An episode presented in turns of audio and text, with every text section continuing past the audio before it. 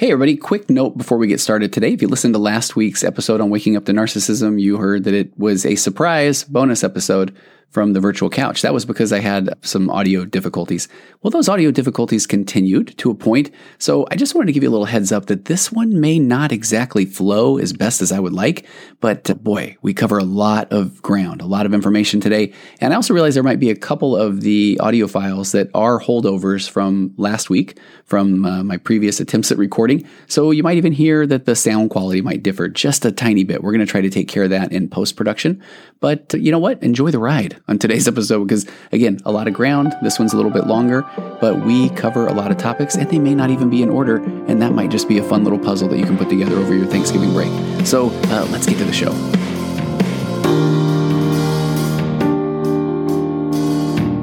Hey, everybody, welcome to episode 11 of Waking Up to Narcissism. I'm your host, Tony Overbay. I'm a licensed marriage and family therapist and host of the Virtual Couch podcast.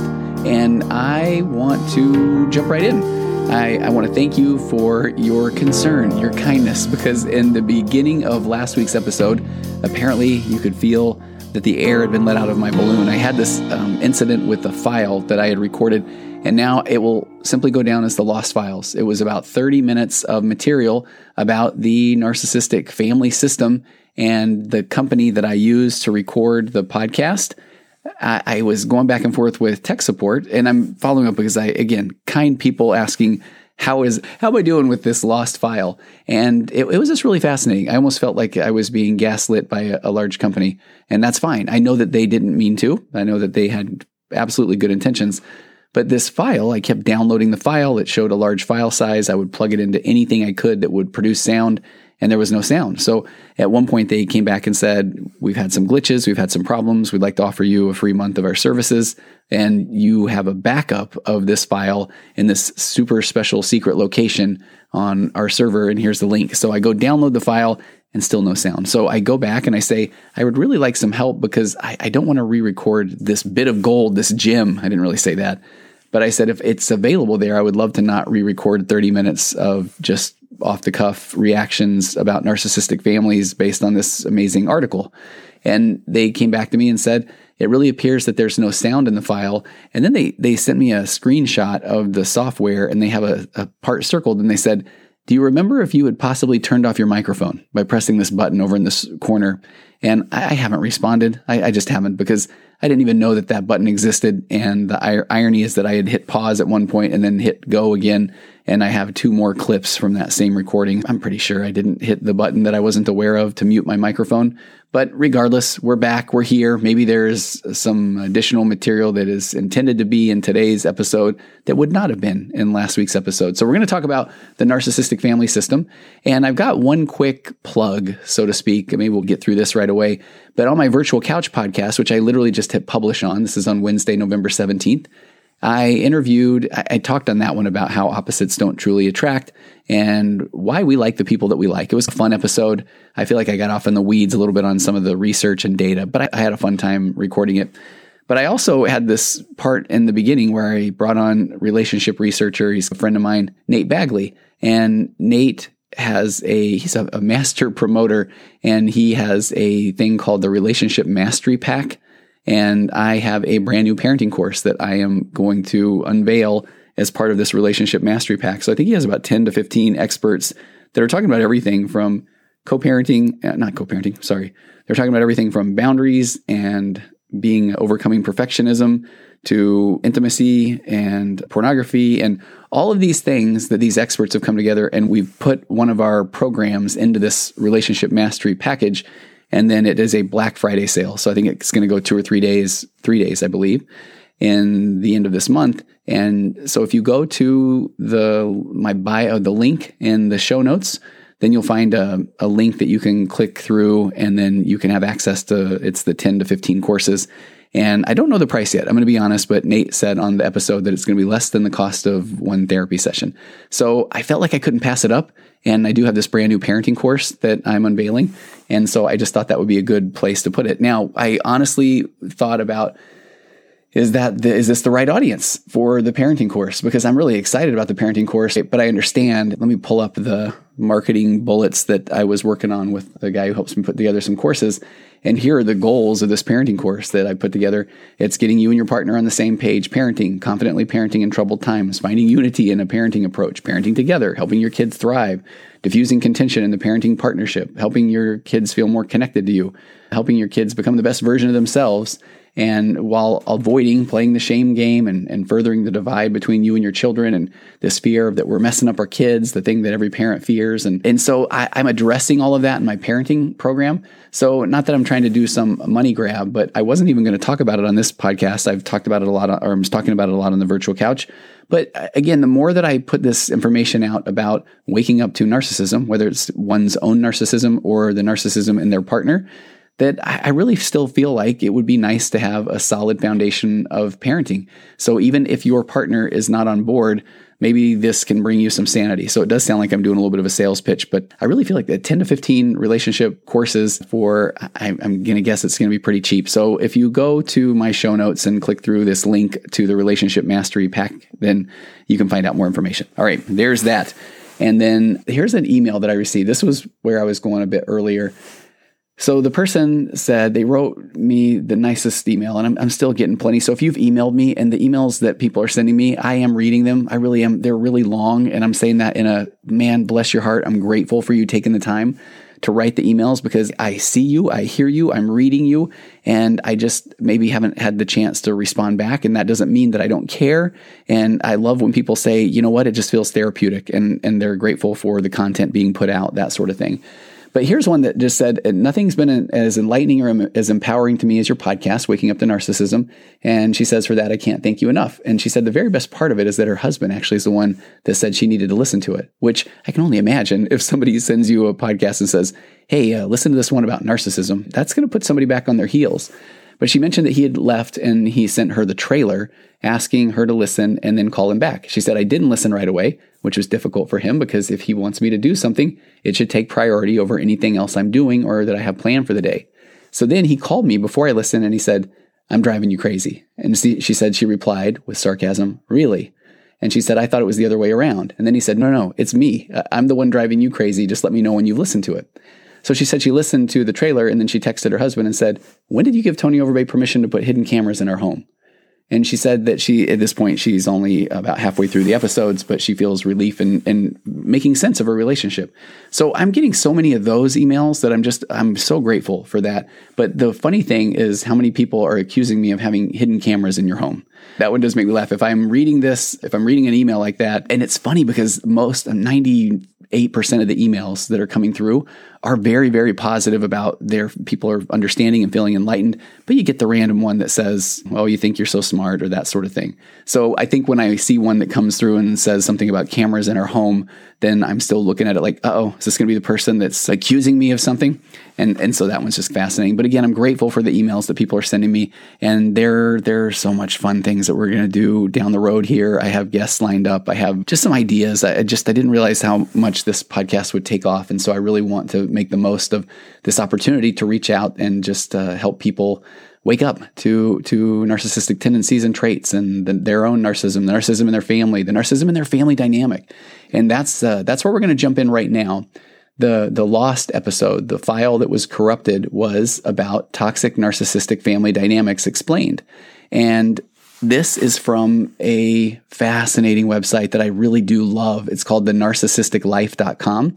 And the narcissisticlife.com is written by a guy named Alexander Burgemeester he says he's the founder and creator of the Narcissistic Life. He holds a master's in clinical psychology, and he has spent the past decade working as a psychologist in the Netherlands, where he currently lives with his wife, who is also a psychologist, and his two cats outside of Amsterdam. He said he has an emphasis in neuropsychology. He has extensive, extensive clinical experience treating patients recovering from strokes and traumatic medical injuries, dementia, Alzheimer's, and Korsakoff syndrome. And so, again, this is what I love about this community is there is no scarcity mindset. I can only imagine, and I'm taking a guess here, that Alexander is a wonderful person who would just love for people to read all of his stuff and listen to my podcast and read all the books about narcissism because it really does take a lot to understand the dynamic. So even when I have people that send me these emails or the clients that I work with on a daily basis, every single day I'm working with people that are in relationships with some sort of narcissistic person with narcissistic tendencies or traits or full blown narcissistic personality disorder. And it takes a long time. Uh, let's just be honest. It takes a long time to not only wake up or have the realization, but then also to just figure out what the best path is. And some of the most touching emails I've received are the ones that I speak to often where people will read about it and it just says, go, don't finish the paragraph, pack your bags, leave, grab everything. But it is not that easy. I understand that. There are deep, uh, complicated relationship dynamics, variables, there's financial issues that are at play. And so it takes a lot of time to really start to understand. And people that are in these relationships, I mean, their brains, their bodies, their body keeps the score. They go to this place of where they now are constantly on high alert and trying to read the room and manage the dynamics of the relationship and the family. And when you do that over the course of years, that becomes your deeply rutted neural pathways. I have talked a lot about this on my virtual couch podcast, but the brain is just a fascinating thing. The brain wants to create patterns albeit be them good or bad, because the more patterns the brain creates, the less electrical activity that in theory it has to expel. And your brain, bless its little pink squishy heart, is working off of a flawed premise. It, it believes that you have this finite amount of electrical activity. So it wants to do everything it can to conserve electrical activity so it can live. If you just look at the way that all species evolve and work, is that we want to live. That's our goal. So our own brains have evolved to become this don't get killed device. And part of that is we will hunker down and we will just see if we can let the storm blow over because tomorrow is a new day. But then if we wait until a lot of tomorrows, then our brain is just settled in and it's uh, it's got you there. It's just saying, you know what, I'll deal with this later. I'll deal with it when the kids are out of the house. I'll deal with it when we get older. I'll deal with it when we're retired. I'll deal with it when our uh, stocks are vested, whatever it is. But our brain is designed to kick that can down the road infinitely because it just seems safer, even though your brain may not like the situation that you're in. So that was a long tangent. But what I was talking about is there there's no scarcity mindset here. And so I'm pulling an article today from the Narcissistic Life. And the article is called Toxic Narcissistic Family Dynamics Explained. And I'm going to read a lot from this. Again, this is by Alexander Burgemeester from his, or Burgemeester from his, the narcissisticlife.com blog and uh, and I'll read and react. I think is uh, what we'll call it. There and there's a quote. It's interesting because I recorded this last week, so I've thought about this so much, and I realized that I can all, everything's fair game because I did not. Uh, I lost that file. So the quote that I've thought about a lot is Alexander starts this entire article off by saying in April of 2020. Trauma expert Shannon Thomas told The Insider about the differences between healthy families and families where a parent has narcissistic personality disorder. And again, if you've listened up till now, I'm going to say narcissistic personality disorder or NPD, but I'm talking about whether it's full blown narcissistic personality disorder or it's someone that exhibits nar- narcissistic traits and tendencies, because those can be on a spectrum. But for the most part, the people that are listening to this podcast are the ones that are experiencing the ones that are pretty high on that spectrum to the point of emotional abuse, uh, financial abuse, spiritual abuse, physical abuse, sexual abuse, that sort of thing. So, she says that the differences between healthy families and families where a parent has NPD, she says in healthy families, you are just yourself. Your name, your talents, your strengths and weaknesses. You are the person, she said. But in a narcissistic family, things are different. Everybody has to find somewhere to be and they have to have a job to do within the family. They either support the narcissistic parent or they're the focus of the narcissistic parent's rage. And that one has really resonated with me because I thought about that. I've done a lot on the virtual couch episodes and a little bit on here as well about our attachment, the way we show up with our attachment wounds, the way we show up with our fears of abandonment. Or I've been talking a lot lately about this desire or need for external validation. So every kid, again, starts out as self centered, but the goal is with the proper modeling to go from self centered to self confident. But when you don't have that support or modeling, then we stay in self centered. And that's what causes us to have our own narcissistic traits and tendencies as we grow older. And I just thought that as simple as this quote is, that in healthy families, you're just yourself, your name, your talents, your strengths and weaknesses, you're the person. But then in a narcissistic family system, everybody has to find somewhere to be and a job to do within the family is that when you are being led, uh, typically in this narcissistic family dynamic, that everyone, the narcissist themselves, is desperate to feel special. And the way they feel special is by If someone has a different opinion, they take that as criticism and they're going to knock that opinion down and take this one up position. And so there isn't curiosity, there isn't differentiation, there isn't validation when someone has a different opinion. And so you really do, as a survival skill, whether you're the spouse, whether you're the child, the, the kids, you start to figure out how do I survive in this family system? Do I just lay low and not say a thing? Or do I just agree with the narcissistic parent? Do I then now join the narcissistic parent and then put down the my mom or dad or the sibling that ends up being the scapegoat child? And so what a, a crazy dynamic that becomes. You can't just be you. And I think about that so often with my own kids, not trying to say, oh, we've got this all figured out. But I just want to know who my kids are. I want my kids to figure out who they are. I want them to find themselves. And that is not, I want them to be a certain thing because it makes me feel better. That's that, that deep version of external validation that if my kid isn't a world renowned brain surgeon, then what does that say about me? Well, that's pretty darn selfish, right? Now, I can say, I want to learn about my kid. I want them to succeed in whatever that means to them. And I want to be right there beside them as their guide. I want to be the, the secure attachment to them so that as they are going about life, that they will have me to then say, Hey, I'm, here's what I'm thinking. Here's what I'm struggling with. And I get to say, tell me more, not, well, that's ridiculous. You shouldn't do that. I've told you a thousand times, this is the path to success.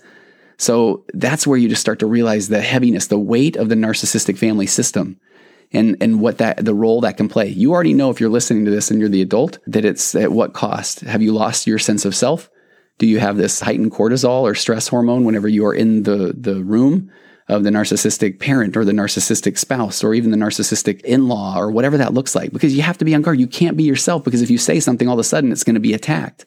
I don't think I went off this much on the last, the hidden files. So maybe that's what we needed to talk about today.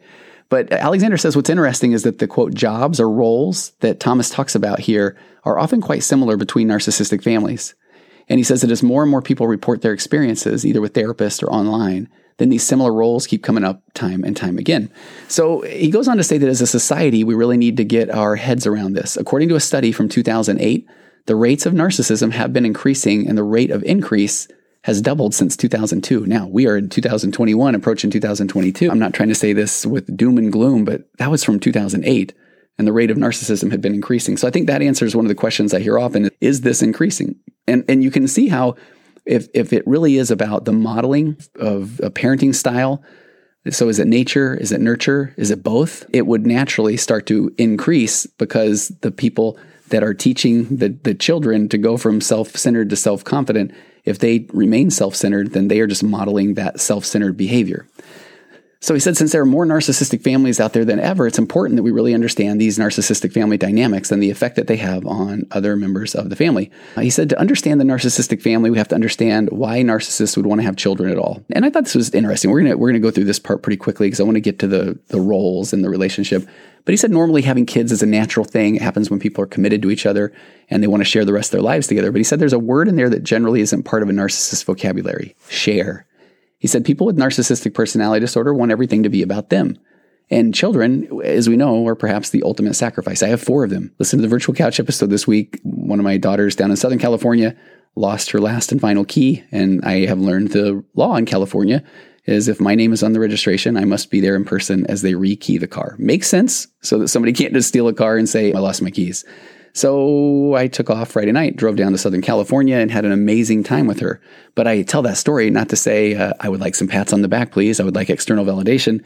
No, but it's they're the ultimate sacrifice. We ended up missing out on uh, the world's greatest high school playoff football game that ever occurred in my city. Literally, it's all over the internet in a fog, this uh, interception by my son's best friend to win the game. But anyway, the ultimate sacrifice. You have to put their needs, their wants, their lives ahead of your own even if it's in the form of driving seven hours down to Southern California to get a key made, but then having an amazing time with your kid.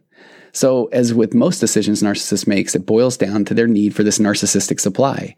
He calls that adoration or praise or flattery. Essentially, they want the people to act around them as if they are uh, fantastic or they're as fantastic as they imagine themselves to be.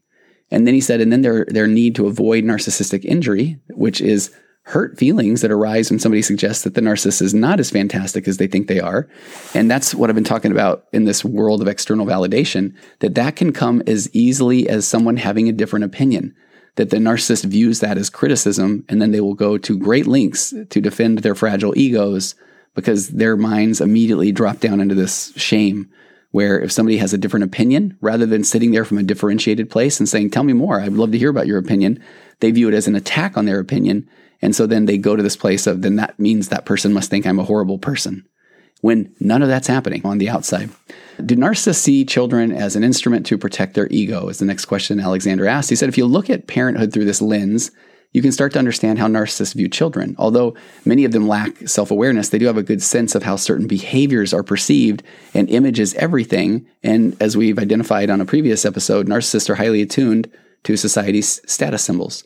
So, in other words, Alexander says that they know what's considered to be uh, a good thing by other people. So, narcissistic parents understand that if somebody is happy with they they view this person's the, the narcissist life is seen as amazing then they will see the narcissist as the better person. Therefore a family is a way to improve their image.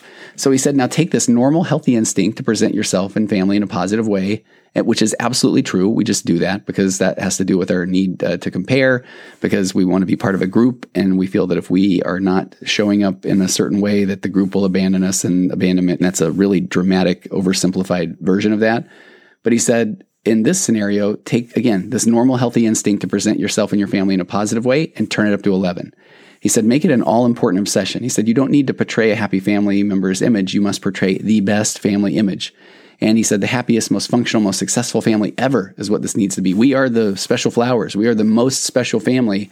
And then even my, my thoughts here too as he said that it's not only that he, he was talking about that. I feel like it's not just that, but then you also now have to either um, put yourself on the level of people that you think are also amazing families, or you have to now start to put others down and take this one up position.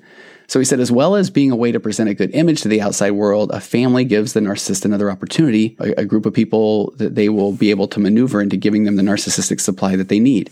He said it creates this mini world where they can retreat to and be the top of the social hierarchy. No matter what else happens elsewhere in their lives, they have this space, safe space to return to that their family is the most special family.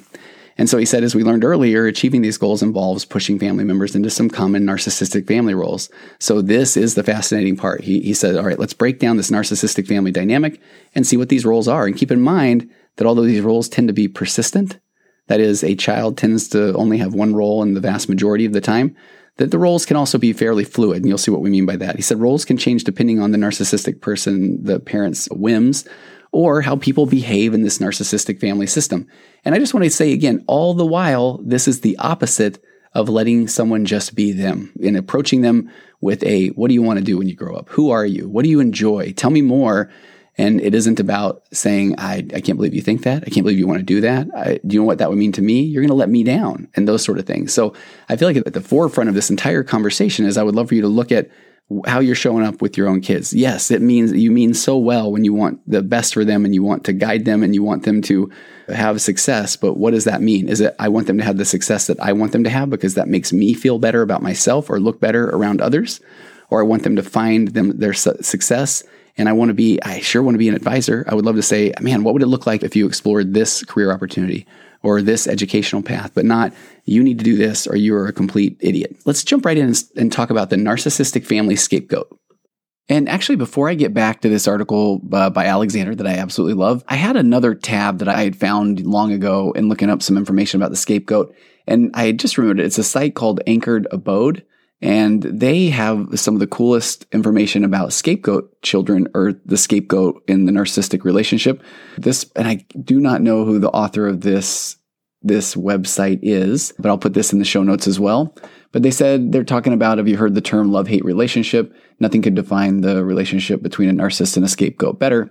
And they, so here's a couple of quotes they share. The narcissistic scapegoat exists to carry off the wrongdoings of the narcissist carry the shame and the burden of the narcissist's sins, especially if the narcissist feels like something may be their fault or is triggered into feeling guilt or shame, they project that onto the scapegoat for the scapegoat to deal with so the narcissist can wash their hands of the matter and move on emotionally. And again, we're talking about narcissism and the narcissistic scapegoat typically is one of the children. But I think if you're, if you're catching the vibe, there's a, a definitely, excuse me, a scapegoat aspect for the spouse. And the depth which they talk about on this this anchored abode site says that this is truly traumatic because the scapegoat definition points to a denigration of the scapegoat as a person to keep them submissive. And it's common when dealing with the two opposing parties to find a commonality to bond them together. So within the narcissist family structure, the members are all pitted against each other as though they are enemies, which is the complete opposite of the family dynamic that I think that most of the pathologically kind people would like. They want this family, they want everybody to come back and feel comfortable and love to be home. Thanksgiving's coming up. I have all of my kids coming in and my son-in-law and we just want it to be this place where we can all just hang and just just enjoy each other's company and not have this overall level of cortisol and thick in the air where people have to figure out what do I say or who do I need to be so that I can manage the emotions of everybody in the room. But here's what I loved about this website, this author. They said, ironically, the scapegoat is actually the most stable. And they said, in, in contrast to popular belief, the scapegoat definition conveys what is unrealized by most that the scapegoat is the most grounded uh, because they are aware of their feelings because they are willing to be truthful. They're emotionally healthy as a person in the narcissistic family. They're the one that is ready to fight for justice. I talk often to someone who has taken on the role of the scapegoat and they are made to feel crazy, especially in a large narcissistic family dynamic where the person that finally says, wait, this isn't right. This isn't okay now all of a sudden they're the ones that are made to feel crazy. They're the ones that the entire family system is now saying, oh man, you have anger issues. You need to see somebody about that. When in reality, this person is now bringing true awareness to an insane situation. There are, I sometimes think of them as almost packs of narcissistic families in different areas. And a lot of the emails that I've received have been really, when I talk about the length of some of the emails, they've been ones where, just as an example, let's say that there are a bunch of uh, narcissistic siblings. Let's say there was a narcissistic grandma or grandpa, and then there is a whole family that was then raised in that dynamic. So there's a narcissistic group of brothers and sisters that now they marry and then they have kids. But then the people that they have married to slowly start to realize wait a minute, I'm allowed to have my own opinion and I'm not crazy. And I've been trying to manage my family's emotions for so long. So they start to have their own opinions. And when they have their own opinions, then they are met by their spouses as then saying, geez, you won't let things go, or you, you now have all these anger issues. And this is where that gaslighting starts to come into play. So then the more that the person realizes, no, it's okay for me to have my own opinion. It's okay for me to have my own experiences. And when that isn't now viewed in a relationship with curiosity, when it isn't viewed from a place of differentiation, now this person suddenly, let's say it's a wife in this example, now all of a sudden she now becomes the scapegoat of the entire family, of all of the of her husband's brothers and sisters, all of their their spouses. Because if someone is threatening that this family dynamic, this family system isn't unique and special, now the group must bond together to make the person that is bringing awareness to some things that just aren't right to make them feel crazy, almost like this gaslighting by committee. So what happens is that now we get into this echo chamber and this group or this family system full of narcissists all now need to tell each other what they all want to hear so that they still feel like they are special. And the people that are finally saying, wait a minute, I'm learning more about what a relationship really should be like, that those people are, are, the more that they want to talk about things, the more that they want to say, wait, these things aren't right in our family, then the more they're ostracized. So it can be one thing when you're waking up to the narcissism of a spouse but it's a completely different um, animal when you're waking up to the narcissism of an entire family system.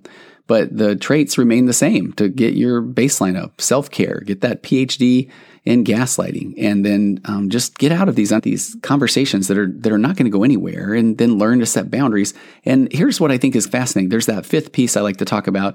Realize there's not anything that you're going to say or do that's going to cause the aha moment or the epiphany and change the narcissist or the narcissistic family. But once you have gotten yourself into a good place with that, now you can start to look at what a, a real boundary looks like. So if someone is really saying completely negative or horrible things about about the person who has now exited this narcissistic family system, what a boundary starts to look like is hey, if I hear that you are now saying that I am the one that is crazy, then I'm going to I'm going to stand my ground and I'm I'm going to then share that okay, actually here's the facts as now I see them.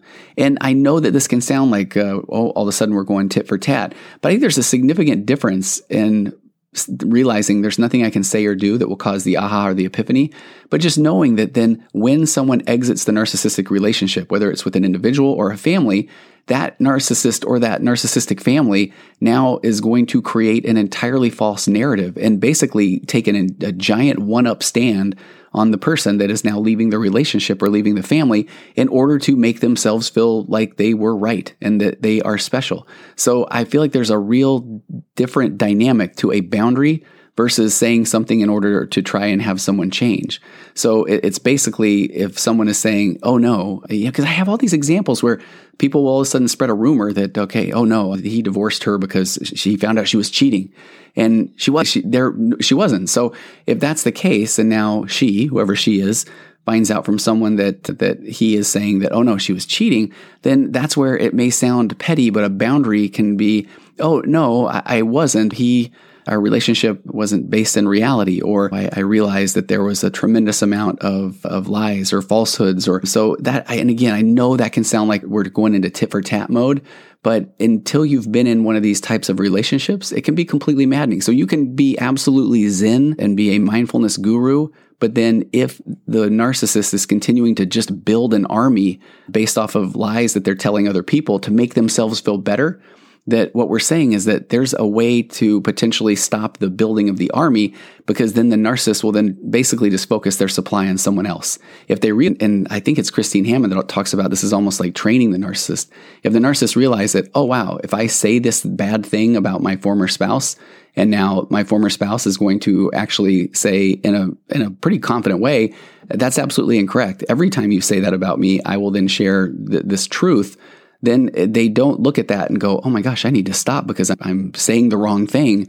But they look at that as uh, as almost if there's now this electric fence and the grass and the the yard and the dog is now trained that if they go past that barrier, they're they're going to get shocked. So what are they going to do? They're going to go to a different side of the they're going to go to a different side of the yard to play in essence. So I hope that makes sense. That's something that I don't see a lot written about but in working with enough people that have broken free from narcissistic spouses or narcissistic family dynamics, that it's one thing to just say, go Zen, just don't let it affect you and uh, take the high road. And those things are all wonderful. They are based in some really good places.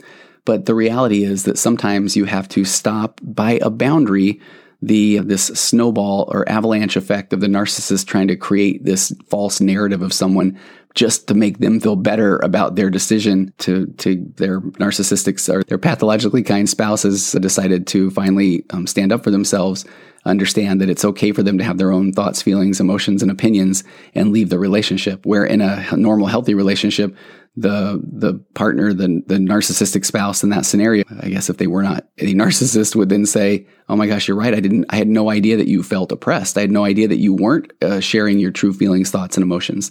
And that's the part that I love about being a couples therapist is when you realize they just didn't know and they didn't have the tools to be able to truly communicate and express their differences.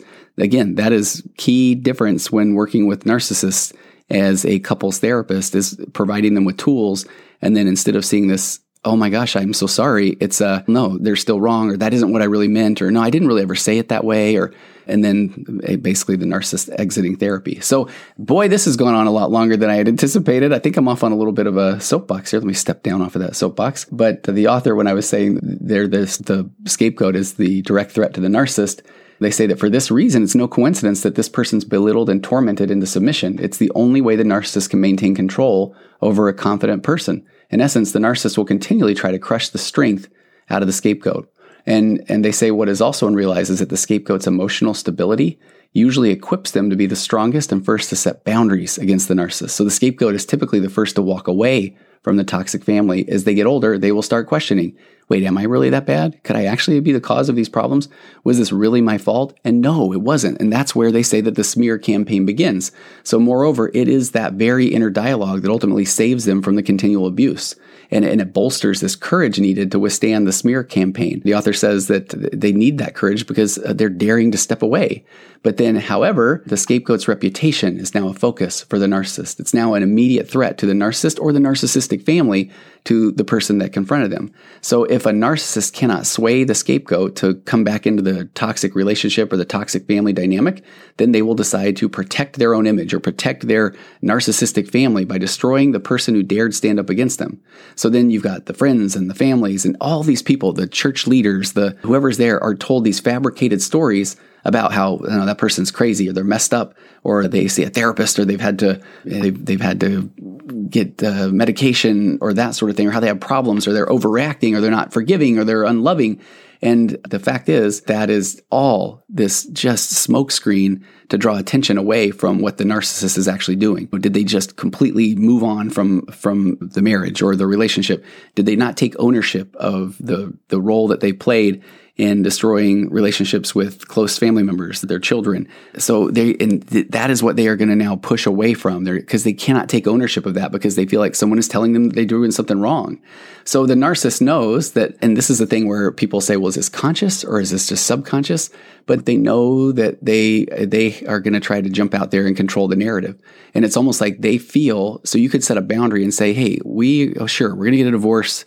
We didn't see eye to eye but let's not talk negative about each other. And I have watched these dynamics so often where the couple then says, Yeah, no, we're not going to. And so then they get out amongst friends, and a friend says, Hey, I heard you guys uh, got divorced. And where, let's say, the wife in this situation is going to say, Yeah, we just, uh, we just grew apart. But then the, in the, this dynamic, the husband's going to say, yeah, she she was really struggling with a lot of things. She's I don't know if she's doing really well, but I'm praying for her. I hope she's going to get to a better place. And so basically, then having this, it looks like Captain Empathy, but in reality, it is saying it's not taking ownership for any bit of their role in the dissolution of the marriage. And now having to make the other person, the wife in this scenario, look and feel crazy so that they feel better about themselves. And the thing that kills me is it's that narcissist doesn't even know what a healthy divorce, if they, I know that can sound like a, a oxymoron, but a, a, healthy separation or what that can look like because what the, the effect it can have on the kids, what that really can look like. And it's so simple is to just say, yeah, we grew apart. I hope that they, I hope that they are doing well. We want to be the best parents, uh, co-parents. We want to be the best co-grandparents that we can be, but they don't realize that because they're so impulsive in the moment to protect their fragile egos that then they are just saying these horrific negative things about this person that was once such a significant part of their life. And I think that just again shows just the character of the narcissist. And again, man, soapbox number two, let me get off of this and uh, let's get back to this article by Andrew. So I just liked, I appreciated that uh, this author talking about the scapegoat is actually the most stable, whether it's the scapegoat of a spouse or whether it's the scapegoat in the children, but they are the most stable because they are the ones that have truly woken up to this narcissism. And as they have woken up to that, that is the place that puts them in a more calm. Now they're going to go through some pretty rough patches to get to this better place, this higher ground. But I promise you, it is worth it when you get there. So, man, now I feel like I'm back to this uh, the narcissist family scapegoat from Alexander's article, and I'm going to buzz through this quick because we got a lot more to cover. We're going to talk about the golden child. We're going to talk about some examples from the group that I run. But in, in essence, then the scapegoat role in the narcissistic family is exactly what it sounds like. Alexander said they're the person in the family who gets the blame for everything. The narcissistic parent can use the scapegoat to generate the narcissistic supply through put downs and insults, other forms of abuse. And then we'll try to turn the rest of the family against them too, which I, I can appreciate this term. He calls it family mobbing. But that abuse is not always overt and direct, and it can be subtle. So he, he shares that if the scapegoat triggers this narcissistic injury in the parent, then they may be punished directly, most likely, or indirectly, and they most likely will. And he gives these examples that sound so subtle. And I go back to that episode I did called Death by a Thousand Cuts but he said, for example, the narcissistic parent may cancel the, their karate lessons, but say it's because they can't afford them. But when in truth, it's because the scapegoat stepped out of line in some way. So he says, why does a child become, the, it's another form of control. It is so important for the narcissist to manage other people's behavior because again, it gives them that supply. So the problem is with their children, it is different because the narcissist sees the children as an extension of themselves. So because of that, they do project their own traits. And, and he says both positive and negative onto their kids. But since the narcissists themselves are so insecure, again, if we look at, I think, an episode I did a week or two ago where we talk about that pathological defensive narcissism, where they have this mask that is just paper thin, that then when they feel like they are all of a sudden questioned, that they are not the expert on everything or they don't know better than all of those around them, that then they turn that immediately into anger because they can't take responsibility or ownership for the fact that it's okay to say, yeah, I don't know. I'm not really sure. Again, I go back to all these. Oh, okay, I could oh, I could tell you so many examples. But he says so with the children though it's different. So when the narcissist sees the children as an extension of themselves, both positive and negative, that uh, and the narcissists have this insecurity, they project the weaker side of themselves onto their onto one of their children, the scapegoat. So they need to find this scapegoat to then be able to dump their own insecurities onto. And then they find this golden child to then say, and here is the fruit of my loins, not even having a clue of the damage that that can do to either of the kids or all of them. And what that feels like to the entire family is now they have to, ba- to manage their own roles. And do they support the scapegoat at times? Or are they going to become the target of the narcissist's rage? Or even, as we'll talk about here in a little bit, what that can do to the golden child. So let me just run through a couple of examples that I found from the group. Okay, so one of the examples of the scapegoat child that I just have to share, and I, am changing up a few things just so that we can maintain good confidentiality, but it's, this is such a good example where the person had shared that they, one of their sons, they can clearly identify as the scapegoat. And in one situation, the husband became fixated on things in the house even when they weren't turned on, pulling power and costing money. And I love how this person had shared that she did a little bit of her own research and it may cost uh, somewhere around 25 cents a year to leave a cell phone charger plugged in. And so while there were multiple people in the home, this scapegoat son then became the target of the, the husband saying, you, you keep leaving your things plugged in. This is a problem. You're costing me money, this sort of thing. And other than, and not doing that with anybody else. And so I felt like that was such a good example because there are other people in the home. It's a pretty, I love that she said there's some truth, a quarter a year, but it's a pretty flawed premise to begin with. So it does become more of a control issue. And then we will now target the scapegoat to then allow the narcissist there to take the one up position because they can make someone else feel bad. And if you just look at that, step back and say, okay, this is where is it, is it more important to have control or love in an adult relationship. And this is clearly an issue of control. There were some other examples of scapegoat as well. And they just become, it's heartbreaking. Another one where someone talked about one of their sons who has ADHD. And so everything that their son does, then that one's an easy one to say that's the scapegoat. So the husband can take this one up position and then say everything that uh, he does is so annoying would be the vibe that they would project onto the sleep scapegoat kid, this, uh, the one with ADHD. And so then what does the son start to feel like that it doesn't matter what he does, he is going to feel less than. And especially if there's somebody else there, another kid that does not have ADHD, where then you can see that is going to be someone where the narcissistic uh, parent is going to say, why can't you be more like this person? And just think of what that does to the psyche of anyone. It doesn't mean even have to just be a young child, any person where, and, and people that feel like that scapegoat often feel like then it really is what's wrong with them. It must be them. It goes right back to those abandonment issues that we talk about. That when you're moving from childhood and adolescence into adulthood, we are programmed to feel like if, if people are responding in ways that don't really feel like they hear us or understand us, that then it must be me. It isn't the fact that it might be this person who has a problem personality disorder but it's more of what am I doing? So then I start trying to do anything I can to make things better, to get this person to like me, because it goes back to that. We still want the validation of other people, especially our parents. So that really is the, there are so many more examples though of the scapegoat child that, that maybe we will, I don't know, maybe I have a big announcement I think I'm going to make next week about ways to get to more of these Q and A's and more examples because I feel like the more that people really do hear those, the more they start to feel like they're not alone or they're not the ones that are going crazy. Just some comfort in numbers or just starting to, to people, the emails I'm getting are people that are just saying that it, it's bizarre to hear all of the similarities. But for the sake of time, let me move on to the golden child. So the golden child, and then what, um, it's funny. I feel like I have to do a reset, but it's because I started the podcast recording this morning and it's 12 hours later. And so I was going to say, Hey, so we're still here with Alexander Burgemeester from the narcissisticlife.com, where in reality you have been there the entire time. So I feel like I will probably end up editing this part out. So Alexander says the, the golden child is pretty much the opposite to the scapegoat, where the scapegoat is the target of anger and criticism. The golden child is the target of praise and adoration. And most of the time, the golden child can do no wrong. Their successes are celebrated as if they are the narcissistic parent's own, and their failures are brushed under the carpet, or, and this one is so true, or blamed on the scapegoat. Some of the examples that, that I saw were things where if the golden child needed more training, let's say it was with athletics or, or that sort of thing, and then the scapegoat child got a, a ticket. This is an example that I, I had in my office not too long ago then instead of just the fact that the scapegoat child got a speeding ticket because he's a human being and not trying to make him feel bad about that, then the scapegoat child, the money that they were going to pay on that ticket then became the reason why they couldn't get golden child the training they needed, which would most likely, this is according to the narcissistic parent, mean that golden child may not get the opportunity to play at a college that would then maybe get them even into the pros. So a speeding ticket to the scapegoat child ends up turning into, and you just ruined your golden child siblings chance at the NFL. And, and, those are real stories. They really are. So the golden child tries to test boundaries of the parent with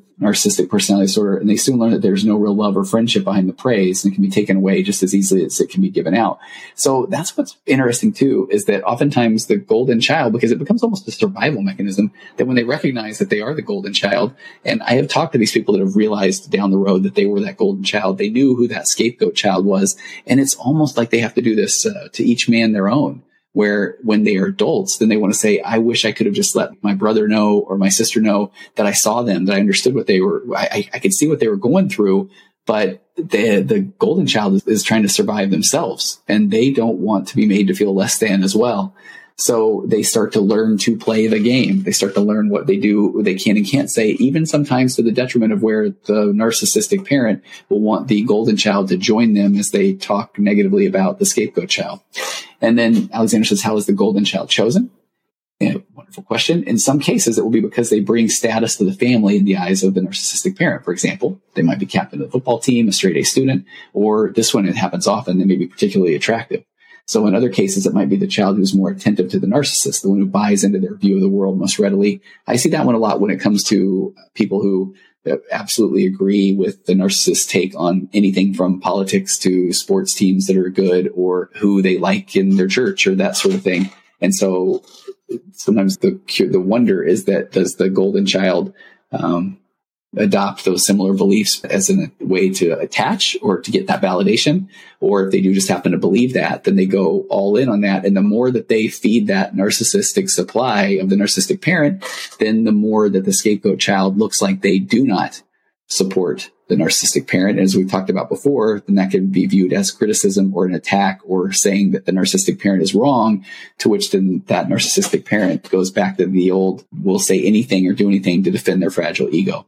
So whatever the reason, though, it'll be something that helps the narcissistic parent get their supply either by helping them present a happy family image to the outside world or by simply making them feel more important within the mini world of the narcissist's internal family life.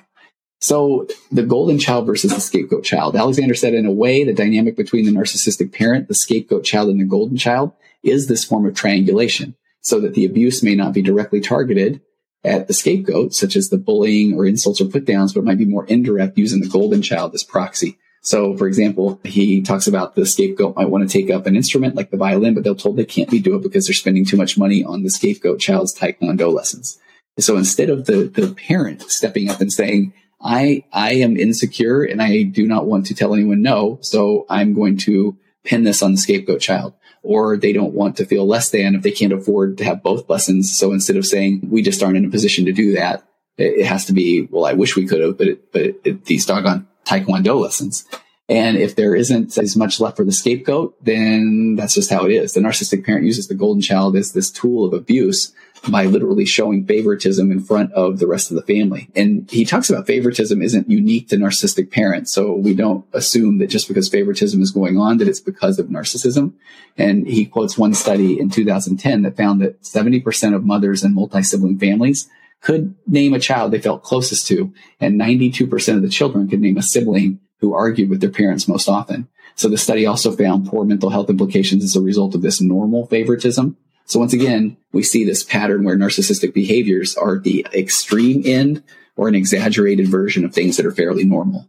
And uh, this isn't an exact example of that, but I will find that oftentimes when people have gone through divorce and even we're not even talking about narcissistic co-parenting, but when there are when there's a divorce and the teenagers or whatever age kids are shuttling between mom and dad and people will come in and talk to me about how, oh my gosh, because of this divorce, my kids are playing me off of each other. They're telling dad one thing and they're telling me another thing where I, I, love when I can bring a little bit of normalization and say, oh no, that, that is just teenager behavior. My kids will, uh, often ask, I mean, or have in the past, ask my wife one day if they can get some money for something. And then the next day ask me. And then a few days later, my wife. And so then to me, it feels like they're not asking for very much, but uh, boy, they can just be geniuses. So that doesn't necessarily mean that we're talking narcissistic parents.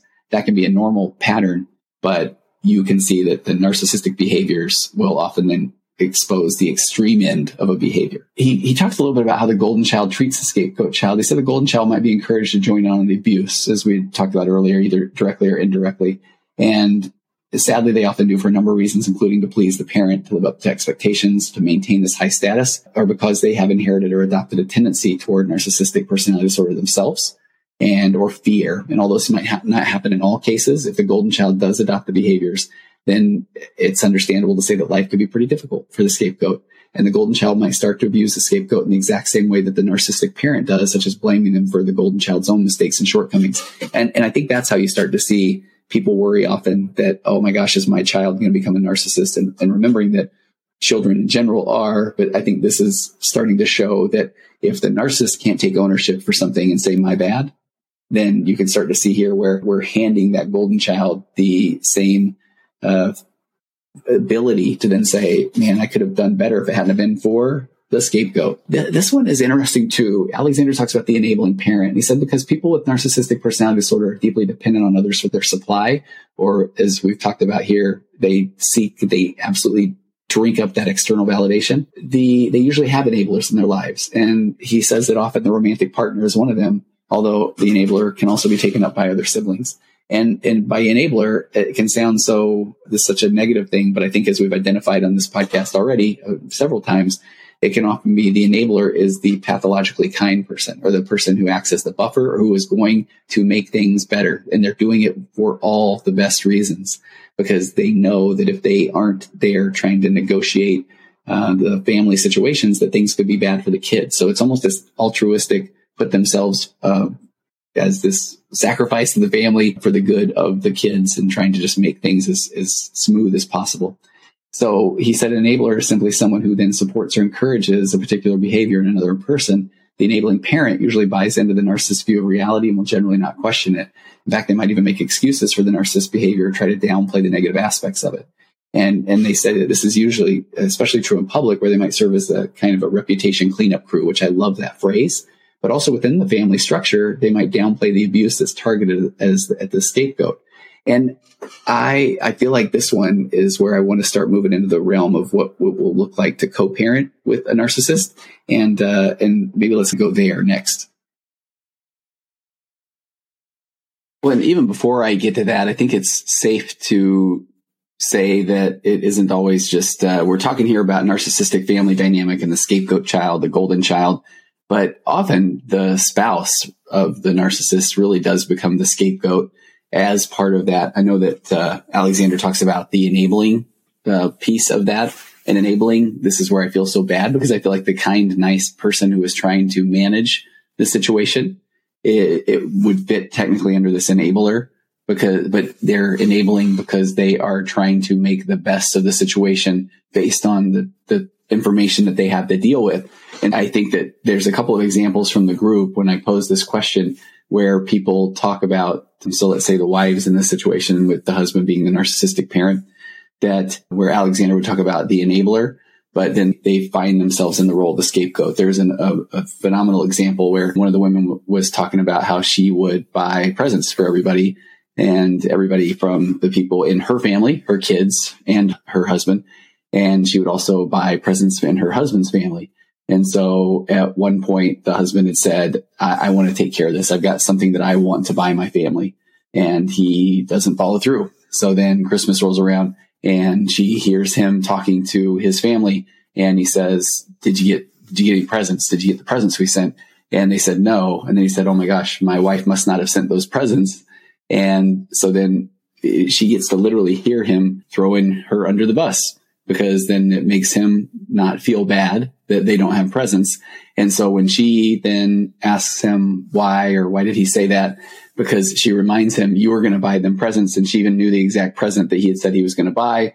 He then says, I, I didn't have time to do that because I'm the one that works. You're the one that, that is at home all day. So he still couldn't take any ownership. And now she was the scapegoat And his family now thinks that she's the one that dropped the ball when in reality, she was more than willing to jump in and do what she always did and buy those presents to make him look good. Now she doesn't because he said that he wanted to take care of that. He didn't, doesn't take ownership of it. She ends up not feeling worse, looking bad. And so you can see where then the, as Alexander says, the enabler, sometimes I want to say the buffer or the pathologically kind person becomes the one who then takes the brunt of everything. Or there's another wonderful example in the group. Wonderful. Wonderful is the wrong word. It's a, it breaks my heart example, but a good example of another woman who was talking about how her mom, who was the narcissistic parent in her family, then ends up marrying another person that just feeds her narcissistic mother. And I do often see that. Sometimes I have people say, does the narcissist ever find themselves with another narcissist? And absolutely. And, and sometimes people say, well, how does that work? It's because they're both just, and I'm, I know I use humor sometimes where these are intense situations, but where they both are just feeding each other of how amazing and wonderful they are while also not listening to the other person. So it's quite a dynamic. But what happens is neither of them are taking ownership of things, which I think it, it just feels like there's a double dose of crazy pills going around, especially in things like holiday situations. And the person who's trying, who's typically been, again, as Alexander says, the enabler, or I say the buffer, the person that's trying to manage the situation so that their kids may not feel uh, less than or in the spotlight of the narcissist.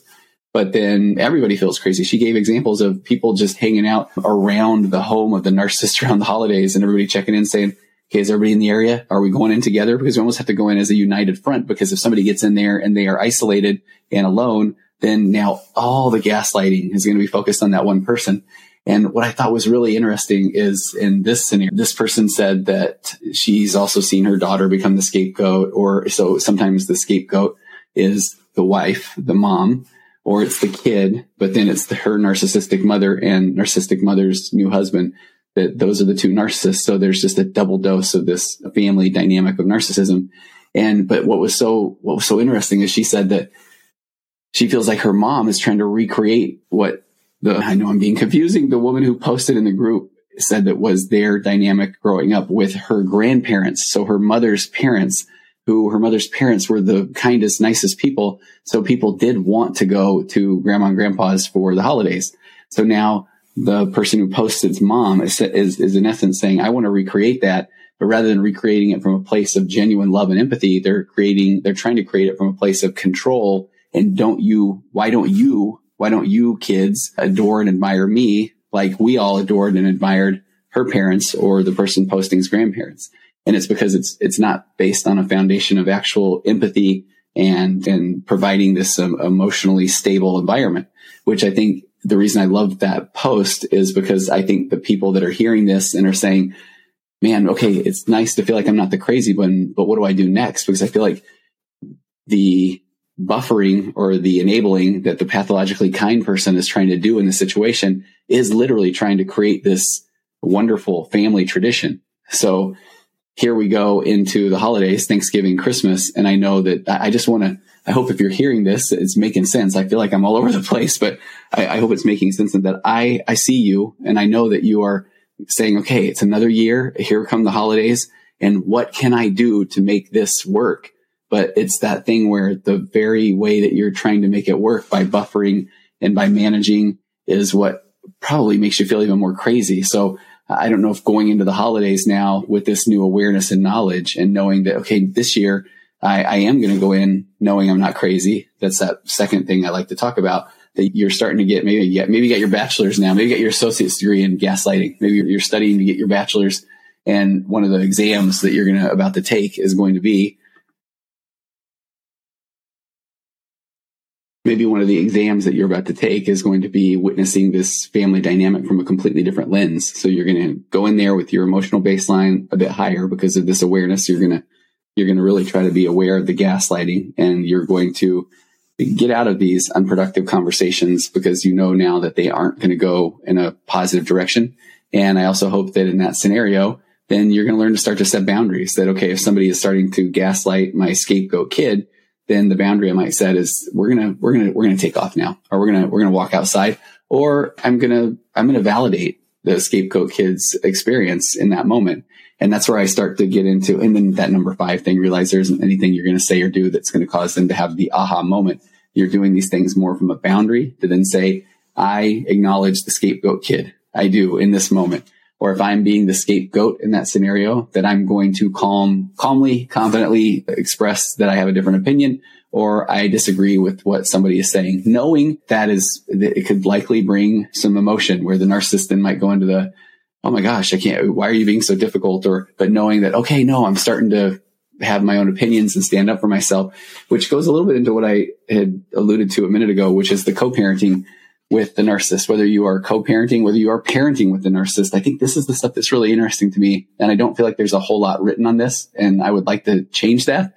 But, and it sounds so wrong for somebody, if somebody's listening and they do not understand what narcissism does in a relationship, a, a parenting relationship, a co-parenting relationship, that we're, if we accept the fact that there is most always going to be the scapegoat child or the person that the narcissist is going to put in that one down position, then rather than be the buffer, rather than make up reasons why, and let me just give the generic example that, that I run into often where let's say that the, whether you're in a divorced from a narcissist situation or you are currently parenting with a narcissist and you are sitting with the child and dad is supposed to come pick up the child. So again, it could be whether it's coming from a divorce standpoint or dad is just supposed to come and take the child somewhere else. And dad has forgotten. Dad's two hours late. And this is where if you just hear this and you haven't had this, lived this experience, somebody's going to say, okay, so he's not perfect. He, he's running a little late. But no, we're talking about a consistent pattern of not taking ownership or accountability of things like being late or saying, yeah, I'll come get you because in that moment, the narcissist then feels uh, that external validation. People say, okay, good. No, that'd be great if you came and picked him up or you took him somewhere with you. And then they don't show up. That instead of saying, hey, champ, the, I'm sure your dad had a lot going on. I'm sure he's just busy. But when you're sitting there internalizing, oh my gosh, I'm the one now sitting here again trying to comfort my child who feels left and abandoned by their dad. And again, this is just where the father's the narcissist situation. I know it could be the mom as well. But I think the the the better way is that when we're doing that, then what we're basically telling that child is that you're wrong. You are wrong to feel this way dad, there's a good reason why dad did this, but the kid is starting to feel like, okay, then I guess my emotions, my opinions, or my view of the situation must be wrong as well. So I'm going to start questioning my view of reality where I think there's a, I guess we could call it a middle ground there where I'm going to say, Hey, I, I am so sorry. What, what are you feeling right now? And if they're saying I'm, I'm mad, I'm mad that dad forgot again. I'm mad that he's late. I thought that, and, and I can imagine that he's going to come and say, Oh, I thought that you were going to remind me, or I thought you were going to bring the, I thought you were going to bring him where I was. And so saying, man, that would be frustrating, bud. That really would. I'm so sorry that you, that you feel like there are times where he doesn't care. Or I feel, and, again, I, I'm validating the, what they are sharing. I'm not telling them, oh no no he does care. But i'm not saying uh, the opposite. I'm not throwing him under the bus and saying i know he totally doesn't care. He does this to me too. But i'm validating and and empathizing with what the child is expressing.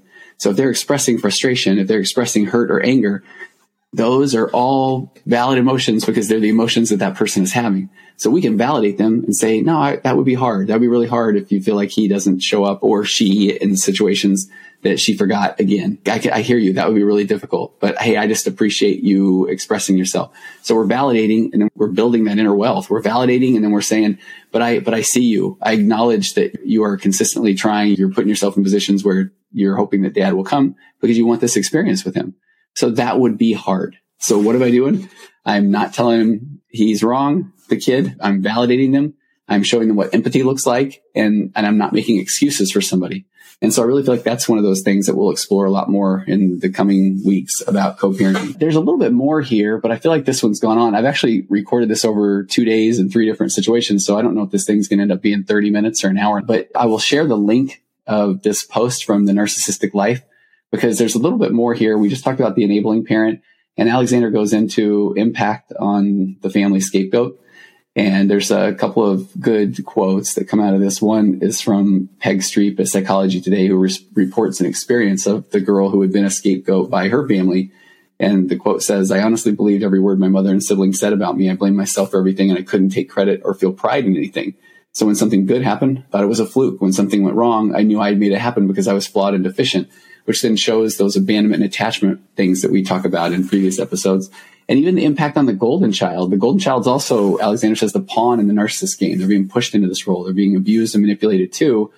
And the purpose of that golden child's role, again, remember, is to support, attend to, or provide the supply to the narcissistic parent and often to the complete exclusion of their own needs and wants. So Julie Hall, a trauma consultant, tells the story of this person named Lynn, a woman who was pushed into the golden child role in her family growing up.